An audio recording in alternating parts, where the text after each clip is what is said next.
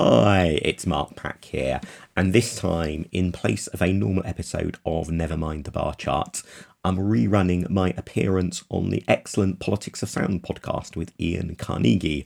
Ian interviewed me a few weeks ago talking about how we were all coping with coronavirus, what made me a Liberal Democrat, my history of ordering cheese toasties on the internet, the song I would pick as a Liberal Democrat Party anthem, and more. So I do hope you enjoy this episode of the Politics of Sound, and if you do, please do go and subscribe to that podcast. Ian interviews a whole range of guests, far more interesting and with much better music taste than me. So I'm sure that you will really enjoy his show.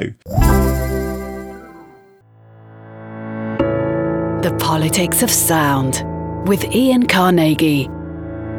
By the way, where'd you meet him? I met him at the candy store. He turned around and smiled at me. You get the picture? Yes, we see. When I fell for leader of the pack.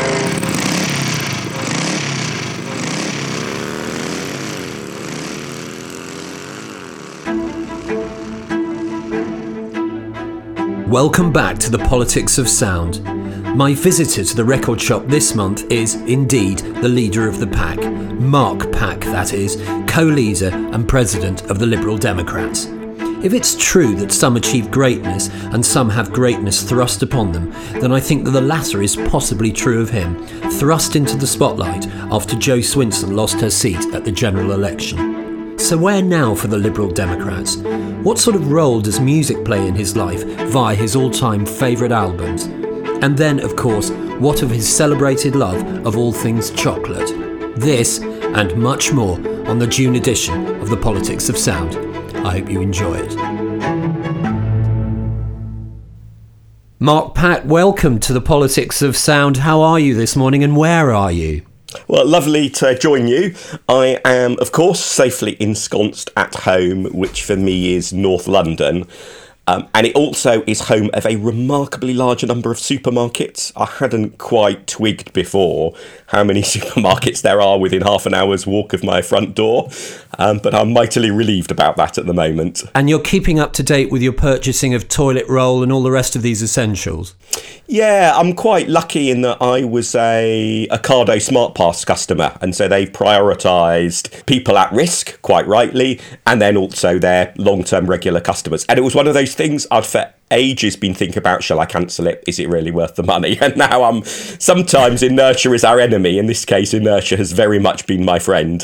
What tips and tricks do you have for getting through the day at the moment? I think, I mean, a lot of the advice is fairly commonplace. You know, the things about still try to have some sort of structure to the day, actually getting dressed in the morning as you normally would, and so on.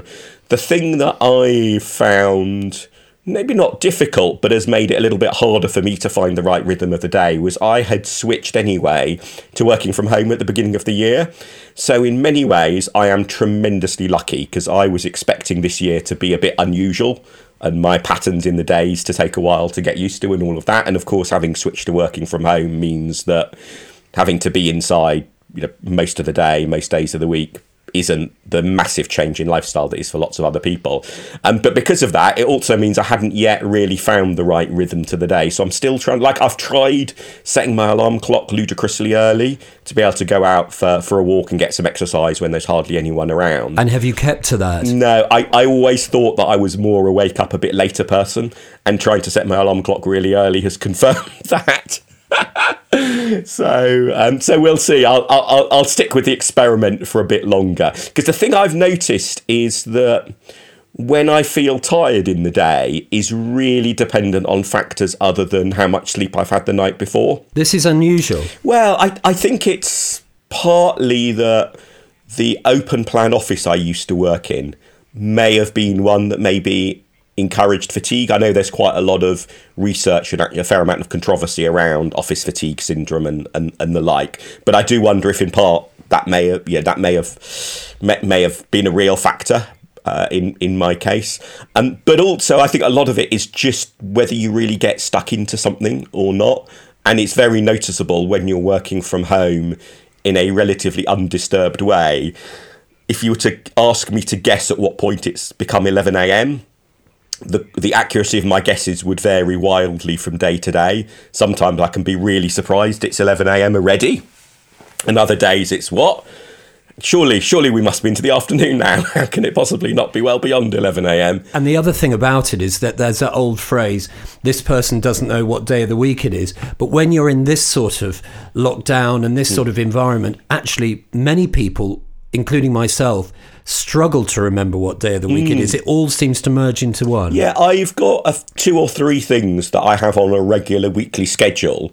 Um, I mean, relatively boring things like when I do my washing, um, but also things like I have a pending folder in my email for messages that need to be come back to at some point. So maybe it's like copies of orders that something I've ordered that hasn't yet arrived. So I'll have a whole set of emails in a pending folder, and I go through those once a week um, on a normally on a Friday or a Saturday. So there's a few things like that that by sticking to doing those on the normal days gives a sense of Monday to Thursday is different from Friday to Sunday. The one thing I did do a couple of weeks ago, which was just, I would have laughed a year ago if you told me I'd, I'd done this, was I ordered a breakfast online because on a Sunday morning I do like going out for a brunch to a local cafe. Um, I just find that's a nice, relaxing sort of way to spend a Sunday morning to catch up on a bit of reading and so on. And of course, that's not possible at the moment. So I did use Deliveroo to get uh, breakfast delivered to me a couple of Sunday mornings ago. And I'm just the, I mean, just the, I'm basically, I ordered toast via the internet. I mean, you can't really get more absurd than that. But it was quite nice. This is the biggest exclusive we've ever got on the politics of sound. Yeah, I did a couple of years ago subscribe to a service that went bust. Um, which you know you won't be surprised when I tell you what it what it is, which was a service to order ch- cheese toasties by post, and the idea was that you got say once a month or once a fortnight, whatever frequency you wanted, you got all of the ingredients to make a really nice cheese toasty, and it rotated around what the recipes were, so lots of different cheeses and all of that. So I thought, oh, this could be quite fun as a as a thing to have a go at, and clearly not very many other people thought the same as me because sadly they went out of business. Your life has changed massively over the last six months. You're now president of the Liberal Democrats and you're also co leader along with Ed Davey. Hmm. You've taken on these roles at a time of particular challenge for the party. What do you see broadly as the priorities moving forward?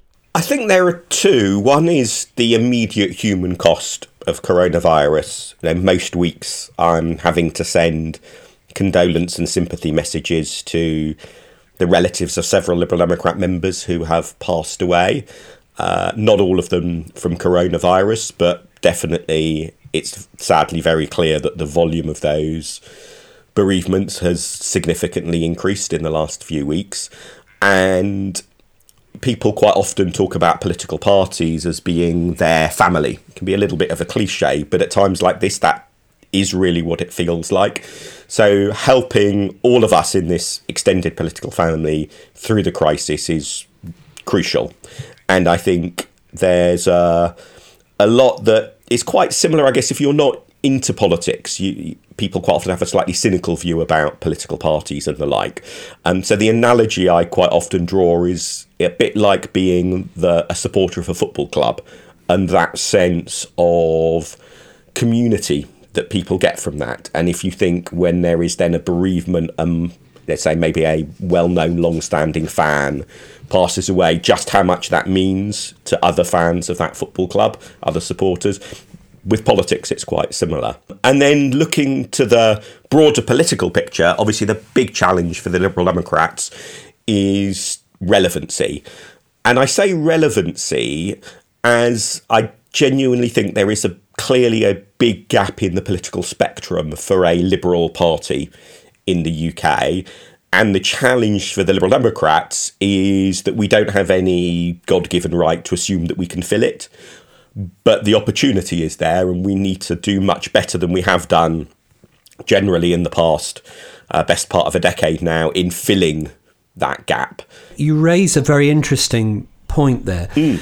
It has been commented on that maybe the Conservatives and the Labour parties have been displaying symptoms of possibly moving towards a more central position. Where does that leave the Liberal Democrats, do you think? Well, I think if you look at Labour, for example, they are very torn. You know, they face a genuine dilemma between trying to appeal to more liberal and less liberal voters. Certainly, under Jeremy Corbyn, the Labour Party did quite well at hoovering up support amongst, for example, metropolitan liberals. Can be a little bit of a caricature that phrase, but there's definitely some validity to it. On the other hand, you look at the sorts of seats that Labour is most concerned about winning back at the next general election. They're often seats that, for example, have voted quite heavily Leave at the referendum. So Labour is being pulled in two directions at once, and I think uh, you know when Labour has been most successful, that has been a strength, being able to have such a broad coalition. But at the moment, that is a real weakness for the Labour Party and an opportunity for the Liberal Democrats because Labour is not really going to try to go all in on appealing to that liberal vote, given those other conflicting electoral pressures it faces. And likewise with the Conservatives, I think it was really striking how, in that initial batch of major government announcements, you know, the interventions to help the economy and households and the country through coronavirus, the Conservatives started with help for business. And it was only several days later that they got to help for households. And obviously, the well being of households depends on business, but it, it did really show where their priorities are, that their priority was about business and it was about how do we reduce tax burdens, how do we help the cash flow of businesses, all good, sensible things to think about at a crisis moment like this. But that was what came first, not how do we deal with a financial crisis in households. So, for all that under Boris Johnson, the Conservatives are showing some flashes of non traditional right wing policies, such as talking about spending lots of money on infrastructure investment. Again, you can see where the heart of the Conservative Party is. So I think you, you look at both of those other parties and there, there is a gap there. There is still a gap there, and it's not one that we can assume in the Liberal Democrats that we we can fill. But we showed flashes of our ability to fill that gap last year. What we need to do now is is learn from the things we got wrong last year, in particular, and of course from the the few things that we got right last year. There were some, for example, a fantastic, amazing set of council election results that we had back back last May. It's weird to think that's less than a year ago. Well, I was interviewing Tom Brake for this very show at that mm. time, and those results had just come out, and he was on a very big high, the whole party was. Mm. It's that idea of how you get back to that and then build on that, I suppose. Yeah, and what I think those local elections last May illustrated, because they were the best in the party's history, uh, you know, far better than the party had achieved when riding much higher in the opinion polls, you know, years back. You know, best best number of gains in the party's history was the strength of our grassroots campaigning network, and in a way, it was that that then put us back on the national political stage. And that's been a consistent pattern in the party's roller coaster history over the decades. We saw that with a round of council election results in the early 90s that helped put the party back on the political stage. We've seen it also quite often with spectacular parliamentary by election results, where it's that grassroots effort in a particular area that puts the party back on the national stage. And at the moment, you know, I, I guess most people listening to this won't realise just how many Liberal Democrat council leaders or co leaders there are around the country. There are 50, 50 Liberal Democrats who are running councils either as the leader of a the council directly or a co-leader in coalition with someone else, which shows that even after the battering we've taken in many ways in the last few years, there is a huge strength in our grassroots. And seeing what Lib Dem council leaders are doing and Lib Dem directly elected mayors are doing in places like Watford, helping their communities through coronavirus, is a real reminder that there's there's real importance and real life in local government.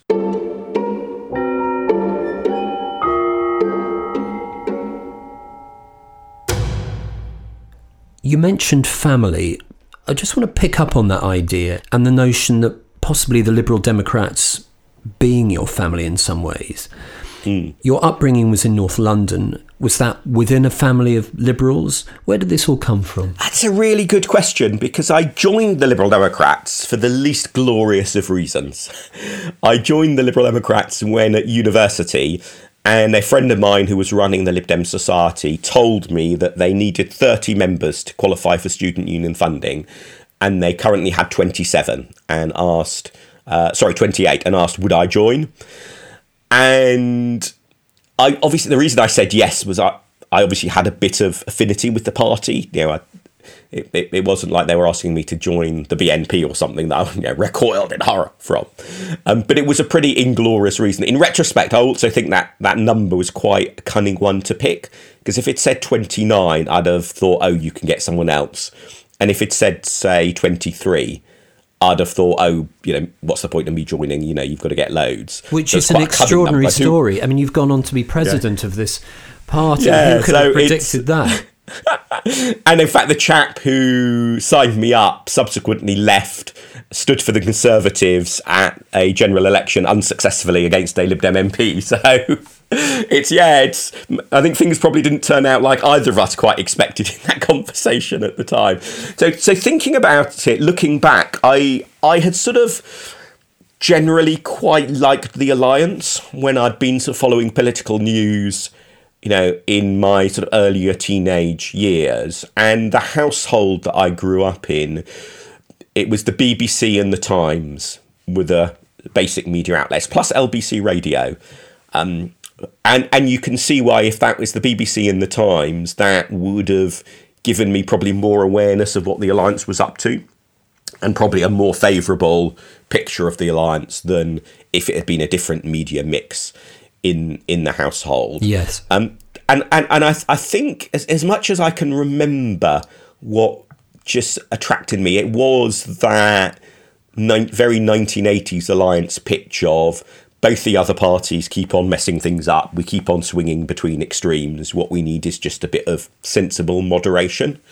And in the years since then, I think I've become more aware of the downsides of thinking the answers to problems is just try to nicely find a midpoint between the two extremes. Um, but as a general sense of look, the other two parties do really regularly mess up. That certainly is very much with me. Do you think there was something already in your subconscious when you were approached in that way that made you think, yes, I want to grasp this? I think certainly when I joined the society, I didn't have any real intention of wanting to get involved in politics. I'm not one of those people who dreamed about being prime minister from a, a young age and so on, even though I was quite interested in political history from a young age. So I could certainly name more US presidential candidates than the average English teenager could.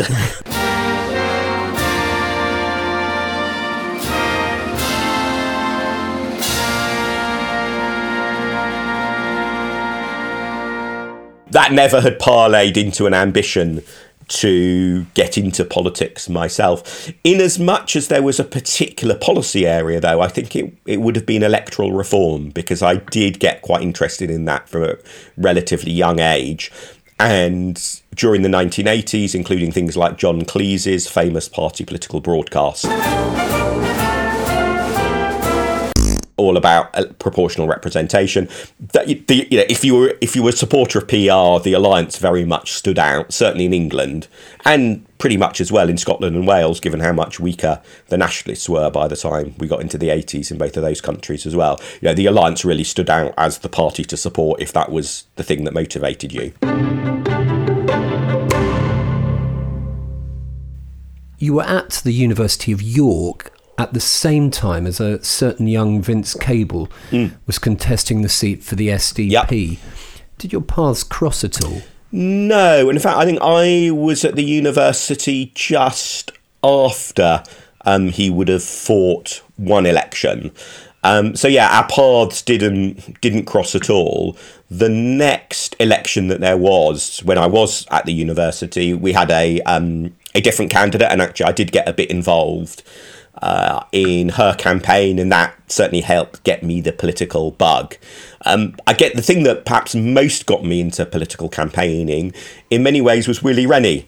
Um, and I'm not sure that who is now our leader in the Scottish Parliament. I'm not sure Willie, in fact, almost certainly Willie won't remember the first time that he met me because it was at a parliamentary by election in Scotland that I had gone to help. And I'd previously gone to help in a parliamentary by election elsewhere and it hadn't been a very organised campaign and we'd been given some leaflets to deliver with a map and marked up the road we were meant to go along but actually the road was a railway line because they'd mucked up highlighting the place. So it was, it was all it, it, it was not a horrible experience but it wasn't the sort of thing that made me think yeah this is what i'm going to do for the rest of my life. However when i then went to the by-election in scotland the uh, kincardine and deeside by-election and willie was doing the front of house he was so fun and welcoming that that really did make me think, yeah, this is this is sort of thing I'm going to do more often now. So Willie probably has a fair degree of responsibility for me ending up getting yeah properly involved in the party over a long period of time. For you, I sense there is a fascination not just with politics, but with political process mm. and how it operates at a fairly profound level. Do you think that's true? Definitely. And the thing that always really interests me is the degree to which a particular procedural or logistical detail has a massive knock on effect. And sometimes the, the apparently insuperable procedural detail, actually with enough imagination or political force of will, can be brushed aside and become irrelevant. But sometimes that detail can be massively telling. And I think I first got interested in that sort of way of looking at the world, actually more from military history than political history, was reading some of A.J.P. Taylor's works on the origin of the First World War. And to horribly simplify the nuance of of A.J.P. Taylor's work was he made the argument that in part the reason the First World War started was because the railway marshalling yards at Aachen were not big enough as in once Germany started mobilising and the trains started rolling westwards, they had to carry on and invade because there wasn't enough space for the mobilising troops to build up because the railway marshalling yards in Aachen were not large enough. Now, the whole historiography of the causes of the First World War are hugely complicated and controversial even now, and I'm not sure I would I would really stick with that as a as a plausible explanation these days.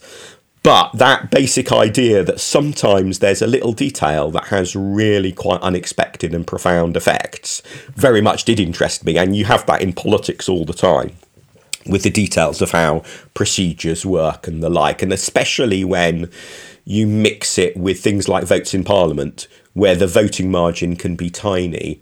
So, one of the possibly most important votes in British parliamentary history was in the 19th century, back when the Great Reform, what became the Great Reform Act of 1832, was going through Parliament. And there was one crucial vote that passed by just one vote. Now, one never quite knows the what if, what would have happened had that vote gone differently. What would have happened, you know, would the Great Reform Act in some form still have happened? Would the government have fallen and something completely, you know, one can never be sure. I did actually write a, a what if for a hypothetical history book uh, uh, quite a few years back about what if that vote had gone the other way. But it's that little detail. It's it's like the butterfly wing effect. We think, well, if th- that person hadn't been ill or that person had done something, there's a similar one. Uh, about, for example, the Labour deputy leadership election in the early 1980s, that there's there's a really interesting little nuance about the way in which the votes were counted. That had the rules been slightly different, Tony Benn would have won that Labour deputy leadership election, and who knows how Labour Party and indeed British history might have turned out differently as a result. So it's it's that thought that there's this little detail, this little lever, maybe that someone can pull. Tony Benn, forty nine point five seven four.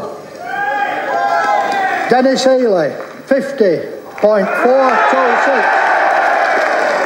Because one thing that implies is a view of the world where individuals can really make a difference. You know, that thought, well, if that one person voted differently, something major would have happened that wouldn't have happened otherwise. That says that what we as individuals can do is important. We're not just the victims, the passengers, on you know long term huge economic and social and and uh, environmental forces, but we can change what happens. So I can see how those different thought processes all probably coalesced in finding the Liberal Democrats a comfortable political home.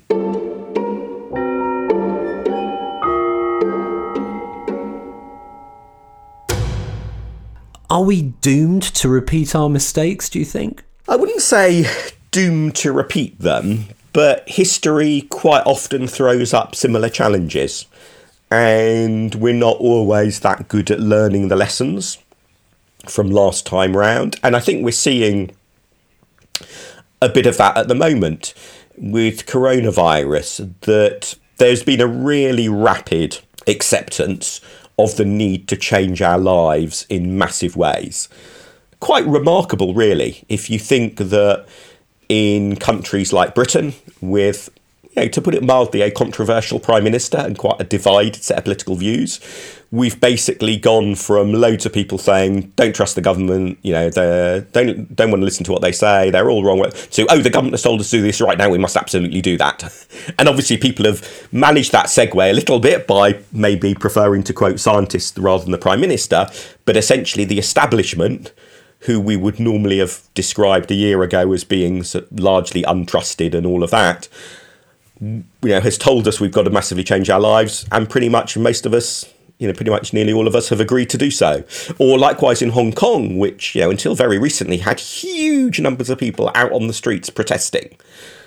Again, they've switched to massively changing their lives in a way that, you know, if you're a Hong Kong protester, you might even have thought, well, is there maybe a degree of cynicism about all this health advice because it's a way to stop us protesting? You know, none of that has really been a factor. People have switched, man. So there's a real optimism one can take from our willingness to face up to problems. There's obviously a particular controversy in Britain about whether the government was three or four weeks too slow in doing that. But broadly, if you take the broad global picture, you can see how humanity has been able to react. You contrast that, though, with the continuing lethargy over climate change. And you sort of think, I suspect we're sadly not going to properly learn the lesson of coronavirus as applicable to climate change. I will be very much working hard to try and make it the case that we do, and it's crucial that we do, but it's quite likely a lot of people will take the coronavirus lesson, think how awful it was that, say, the British government didn't react quick, more quickly, and we'll then leave that to one side and go back to not taking climate change as seriously as we need to.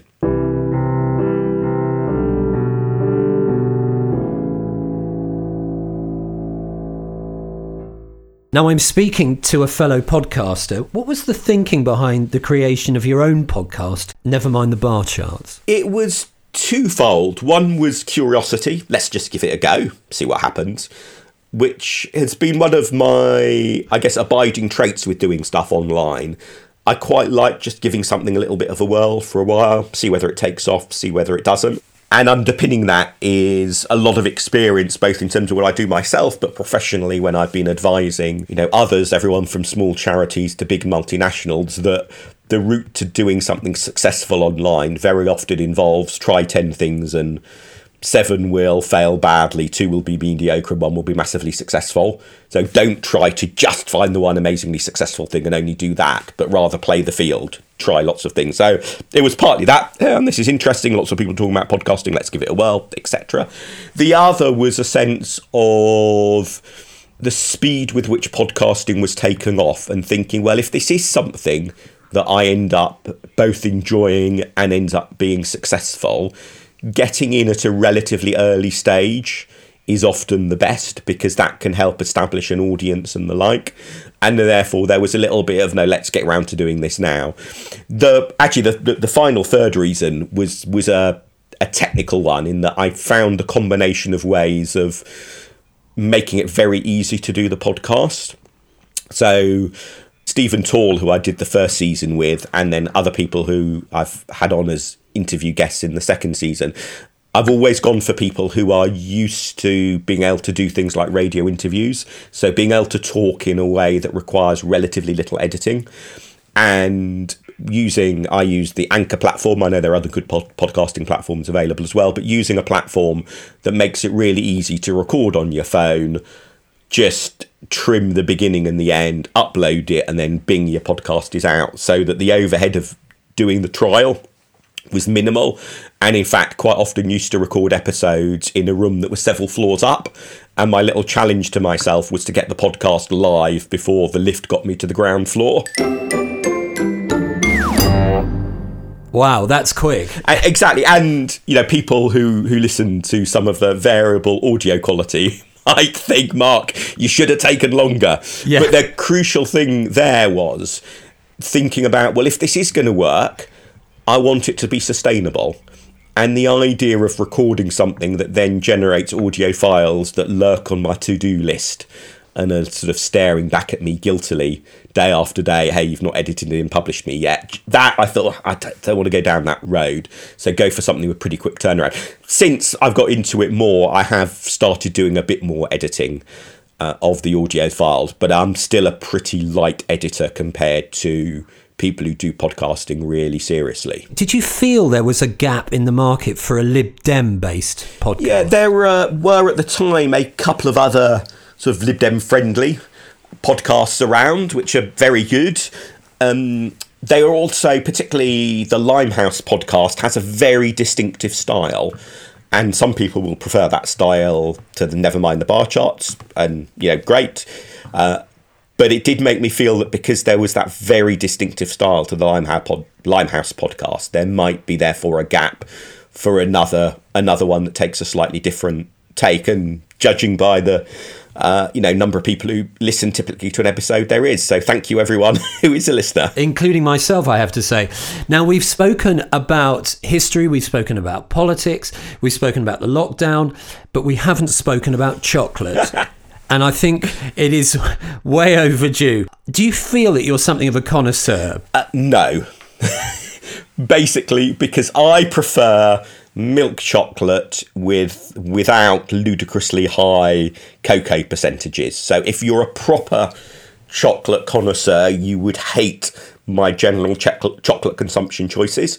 And I have done things like um, I went on a chocolate walking tour around central London a couple of years back, which was fabulous. This sounds great. Yeah, they, I, I definitely can get the enjoyment out of really getting into the nuances of different high percentage cocoa chocolates and the like. And I've I've even been to the sort of chocolate fair in London a couple of times, and it's quite fun talking to stall holders about what's the you know what's the next big thing. A few years ago, adding salt to chocolate was the big trend, and now that's become pretty mainstream. You can get chocolate with salt in it, even in Thornt from Thornton's and the like.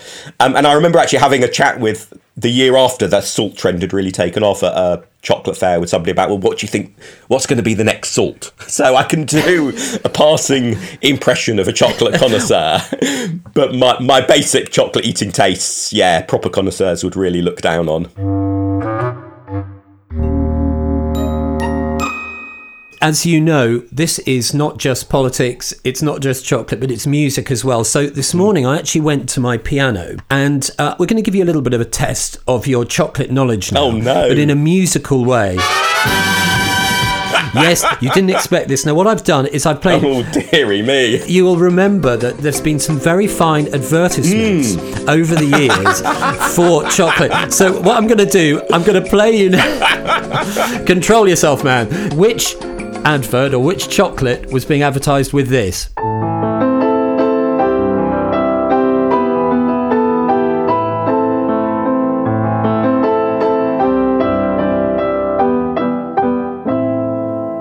Crikey!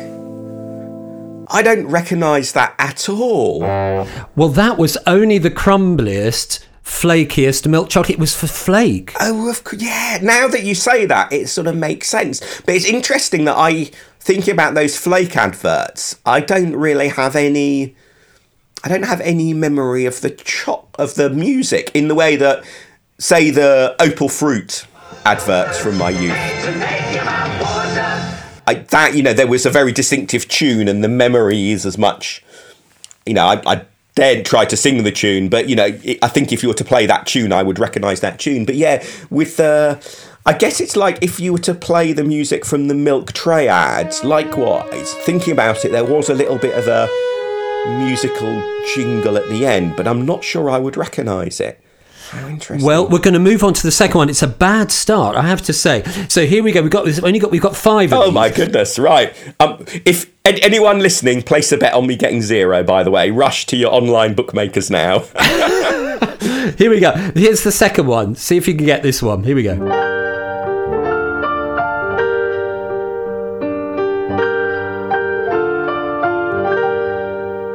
That's it. What do you know what it was? No.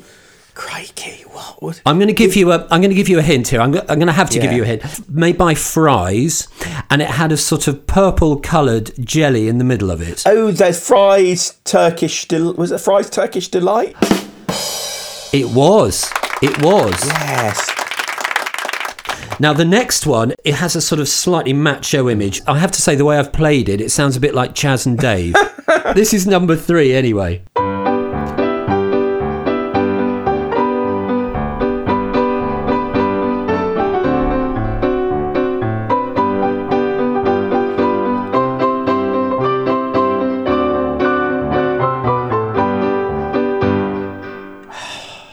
Was that?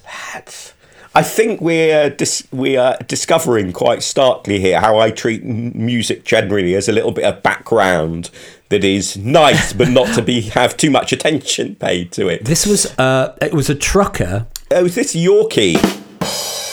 It was Yorkie. yes. Yes. And it's interesting with each of these, as prompted by you, I've worked out what they are.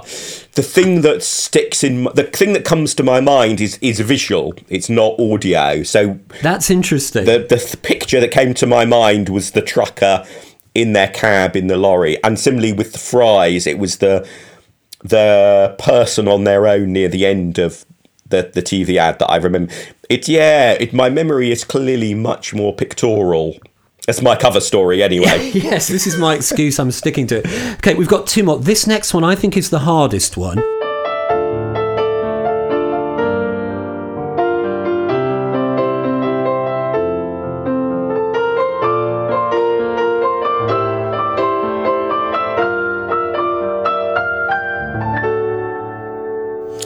That's a nice yeah, tune. that feels like it should be an ad featuring lots of children who get a piece of chocolate just at the end. That that's the Well, it's actually a little bit more of a. I think it's maybe more of an adult chocolate than that. It's something that you might get possibly at Christmas, and it's round and it has a slightly textured outer, small round balls of chocolate wrapped in gold Oh, paper. it's in the ambassador, box. isn't it? It's Ferrero Rocher.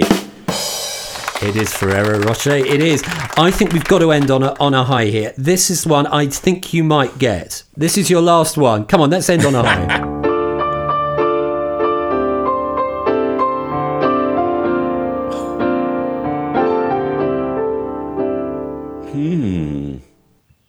Was. Is that Cadbury's? Is it a Cadbury's Dairy Milk? Yeah. You've got Yes. it. We've got. Yay. We've got a right answer. Yay! Interestingly, again, I think the way I've, I've learned something about how my mind works.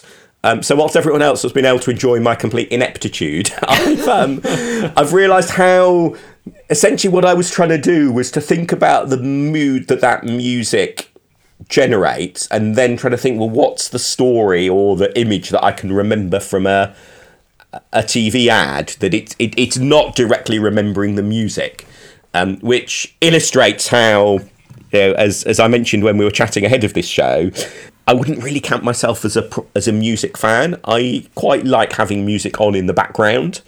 Or say if I'm walking and I've got bored with listening to audiobooks and podcasts, switching to listening to some music.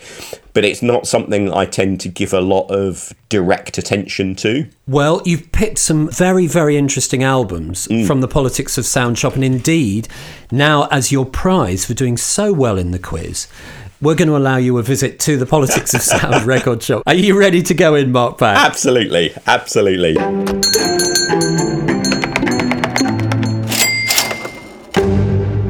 So, Mark, how was your visit to the Politics of Sound record shop? It was very enjoyable, very enjoyable. Well, you've come out with a classic album of the 1980s, uh, which has, I think, some political overtones, but maybe misconstrued in some ways.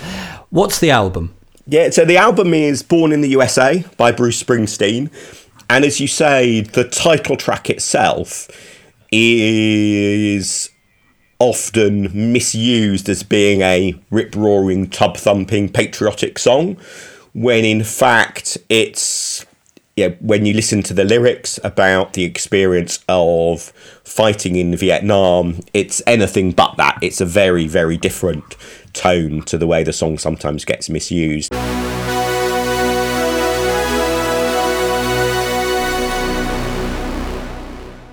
The album, I think it's the first album I bought. When was that? When it came out? Yeah, so when it came out back in the early 1980s, uh, if I remember rightly, the first album I had, so as in being given as a present, was an ABBA album, but I'm pretty sure Bruce Springsteen was the first album I bought. And it was quite a tough choice. I nearly picked his Live in Dublin album instead, but in the end, the fact that it's one of the first, if not the first albums I bought, thought, uh, for sentimental reasons, gives Born in the USA just the edge in my pick.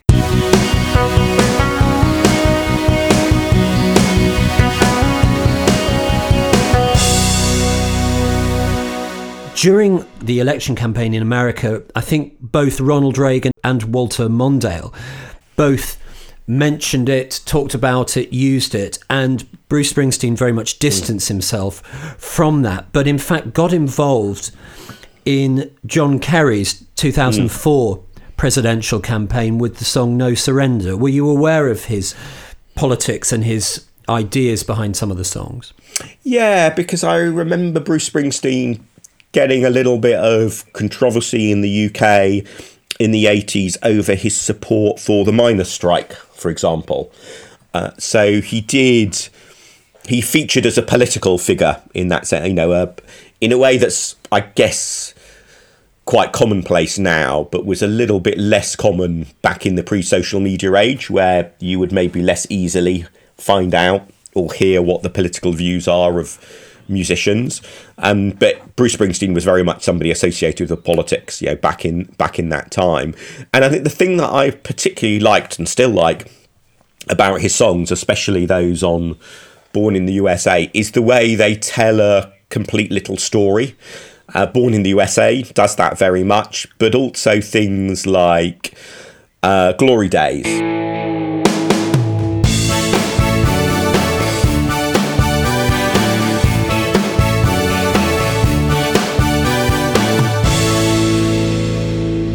is a little story. It's what if you were sat opposite somebody, say on a train or sat next to them on a plane or whatever. It's a story you can imagine them telling you, uh, and and so I, I I like that element to it. The other thing, of course, is just the the quality of the music, and in particular, as I sort of briefly mentioned earlier, I tend to treat music a little bit as background noise. And one of the occasions where I particularly listen to music is if, say, I've been listening to audiobooks and podcasts, but I'm maybe walking up the hill to home and it's a bit a bit tired, and you know, switched to listening to a bit of music for a little bit of pep, put a little bit of pep in my step. Yes. Uh, for the last the last haul home, then the sort of rhythms that you get with something like Born in the USA, much more so than say some of Springsteen's earlier works, is is really good for that. Give me a little bit of zest to get get home.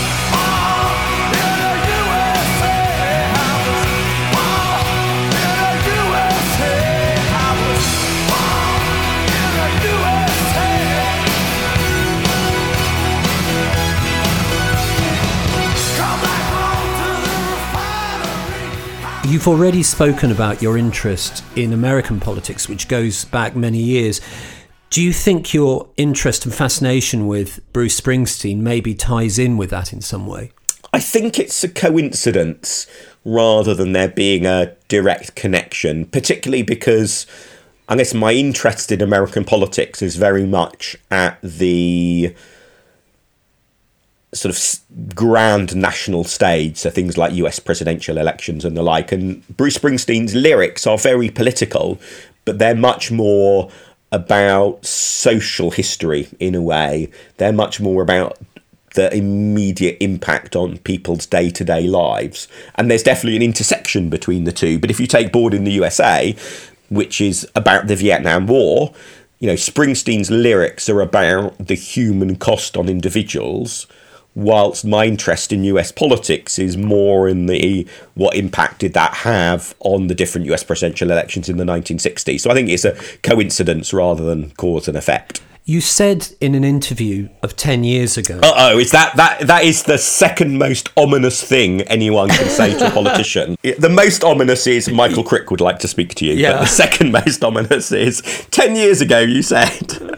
Well, you, you said in your interview 10 years ago that the act you'd most like to see live would be Bruce Springsteen and the E Street Band. I'm just wondering in the interim whether you've actually realised that. Uh, I haven't, which illustrates my my um, slightly distant attitude towards music. Um, and I, although I have watched several several of his live concerts on online, you know, some of them are up on YouTube and and, and the like. Um, but yeah, I've it just it's the sort of thing that doesn't quite attract me. Uh, not for any particularly good reason, really. I suspect. Um, and who knows? You know, if if maybe I'd won some prize draw 20 years ago that had given me tickets to a Bruce Springsteen concert and therefore I'd gone, it might have been a habit that I would have fallen into. But yeah, maybe one day, maybe one day.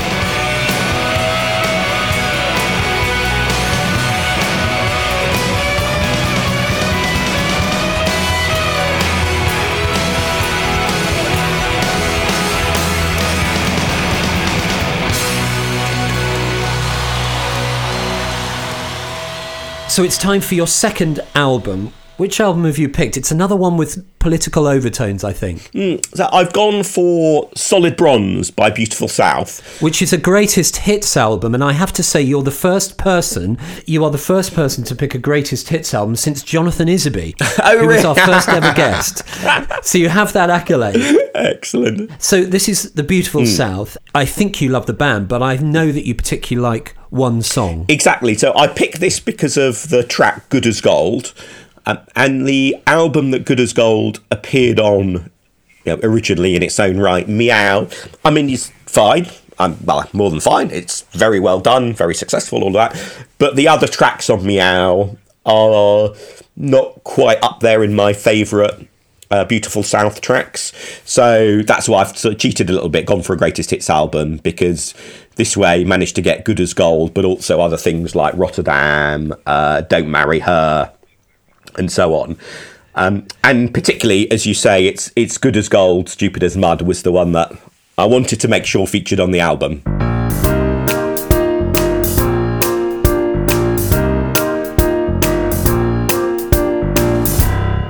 It's been said that the song actually describes the grin and bear it attitude of the British hmm. public. Maybe it's more relevant than ever at the moment. Yeah, although I treat its lyrics possibly wrongly, but hey, it's art, so you know it's up to the it's up to the it's up to the person viewing or listening to the art to decide what it means. I, I treat it more actually as a uplifting song about perseverance. So, as you say, I think the conventional reading of the song is that it's almost a slightly pessimistic take on people's willingness to put up with crummy life and just carry on. But to me, the lines about you know carrying on with laughter, carrying on with crying, just carrying on, is is almost an inspirational cry about just keep on trying to make the world a better place and and so for me it's much more like um, we shall overcome in that I take it as being a we can you know we can we, we can win out. We just, we need to carry on plugging away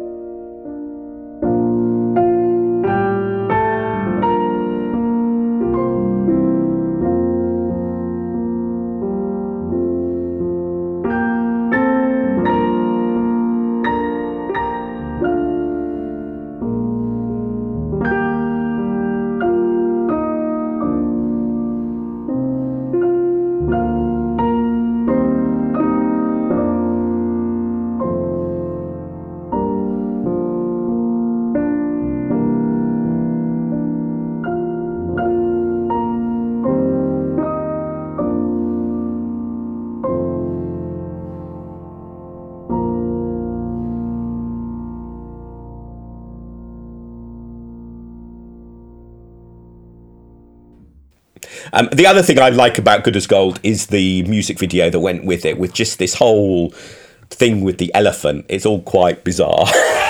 in a way that Yes. some of the music videos of that time were. The the thing I also I always like those weird music videos of that era because you know that in almost all cases the really weird thing that you're doing was real, as in it's not just CGI. So it's an elephant. Now you'd be thinking, oh yeah, it's probably just all CGI. There's nothing, but you sort of think, they did they actually get an elephant and stick him on the edge of the road? It just it's what yeah, whole. It's, it, it, anyone who's heard the song but not not seen or can't remember the music video, do do go hunt it out. It's a wonderfully weird, and to me, actually, the music video reinforces the point that I view it as a quite an optimistic song because hurrah, you know. Well, do you think this should be the Liberal Democrat anthem? Yeah, so I think I mean the stupidest mud bit maybe doesn't work quite so well as an anthem, but the uh, you know this this point about uh, what are the words? You know, the hill to happiness is far too steep. I'll carry on regardless. I view that as that's the the hill might feel far too steep, but carry on walking up it, and we'll get there eventually. So that's that. That's how I read that. Take a more optimistic take on, on the lyrics, and I think that nicely summarises the uh, Lib Dem experience. Of it's you know first past the post and all of that gives us a really steep hill to climb, but let's carry on chugging away, and we will eventually get there.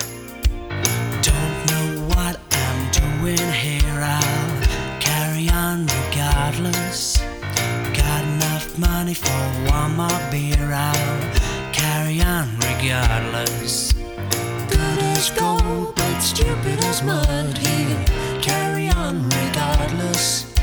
The bleed is hot till there's no more blood, but carry on regardless.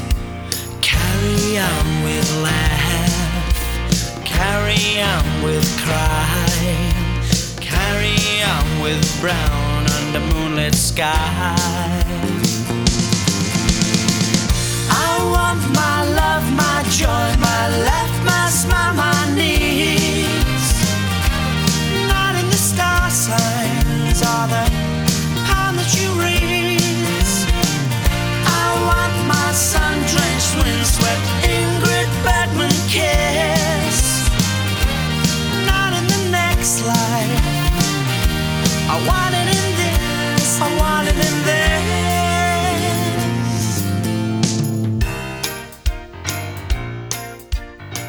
Mark Pack, I, I feel that you don't naturally seek the limelight in politics or embrace it, but yet here you are in this position. Do you think that's true? Yeah, I blame Shirley Williams in a way, one of the founders of the SDP, former MP, former minister, um, because back in the early 1990s, when I was at York, in fact, she was travelling between two different target seats.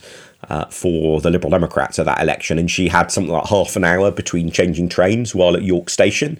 So she said to the York local party, "Look, I'll have about half an hour if you want to do a photo op with me with the local press or whatever. Just you know, very happy to do it." And so I met her then, and the thing that I really remember was her enthusiasm on the train station platform to w- walk up to complete strangers and talk to them about their arthritis. Um, it may not have literally been arthritis, but it was that sort of both desire but enjoyment. You know, it's not just the willingness to do it, but the real enjoyment she got out of bounding up to complete strangers and getting into those sorts of conversations with them. And I think the very best of politicians have that about them.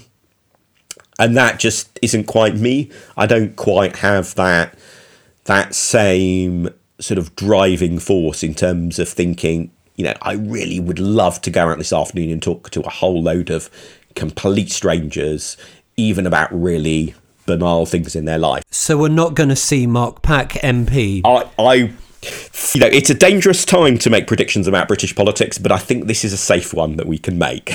And lastly, and a big question, in your lifetime, will we see a, a Lib Dem government? I'm pretty optimistic on that score. And one of the reasons is I remember Archie Kirkwood back in the depths of the Lib Dem merger, the disasters of the mergers that resulted in the Lib Dems being formed, which, you know, nearly destroyed the party. Um, you know, him being asked, you know, well, will the Lib Dems ever be in government, as if this was a self-evidently ludicrous question. And, you know, within, well within his lifetime, uh, there were Liberal Democrat ministers in power. Uh, in in Westminster, and indeed much sooner than that, Liberal Democrat ministers in power in, in his own native Scotland. Uh, so I think there's a there's a definite possibility. I, we do need to guard against complacency and think that just carrying on doing what we've always done is going to work, or that somehow we just stick at it and the clock will turn and it will come to us as of right. Bit like the know, the, the, the lyrics, my misreading perhaps of, of the lyrics from the beautiful south is the hill is steep, so we gotta charge up it as quickly as we can, but there is a top to the hill and we will get there. Well, Mark, I'm so pleased that this morning we've managed to bring together some political, some musical, and some culinary. And uh, it's been wonderful to speak to you. Thanks so much for coming on the Politics of Sound. My Sound. pleasure. Been an absolute joy, except for the quiz, maybe. All the best. Thanks. Cheers. Bye. The Politics of Sound.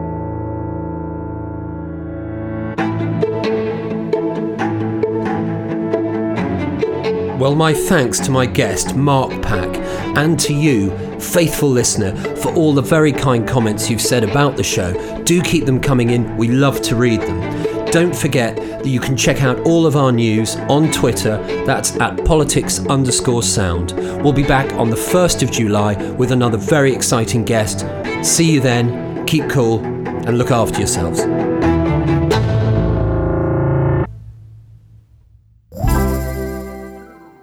Hi, it's Mark again. I really hope you enjoyed that. And if you did, really encourage you to go and subscribe to Ian's Politics of Sound podcast. You can find it in all your favourite podcast apps. Thank you once again for listening and look forward to next time.